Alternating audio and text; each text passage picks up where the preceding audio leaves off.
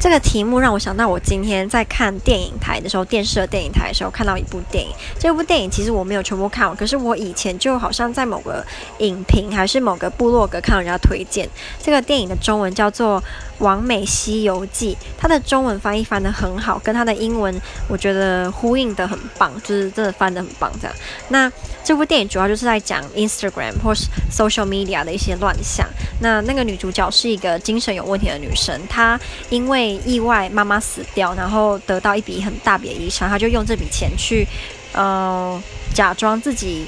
就是也是一个网美，然后她就那个她有跟踪一个网美，然后那个网美只要吃什么他就去吃什么，就在 Instagram 会 po 嘛，然后就去吃 Instagram 上面 po 什么书他就去看那个书，可是他后来就会发现王美推荐的东西其实根本就不好吃，或王美看的书他根本没兴趣看，他还是去学他，他会觉得这样的人生才是成功的，我就觉得嗯。这电影还蛮酷。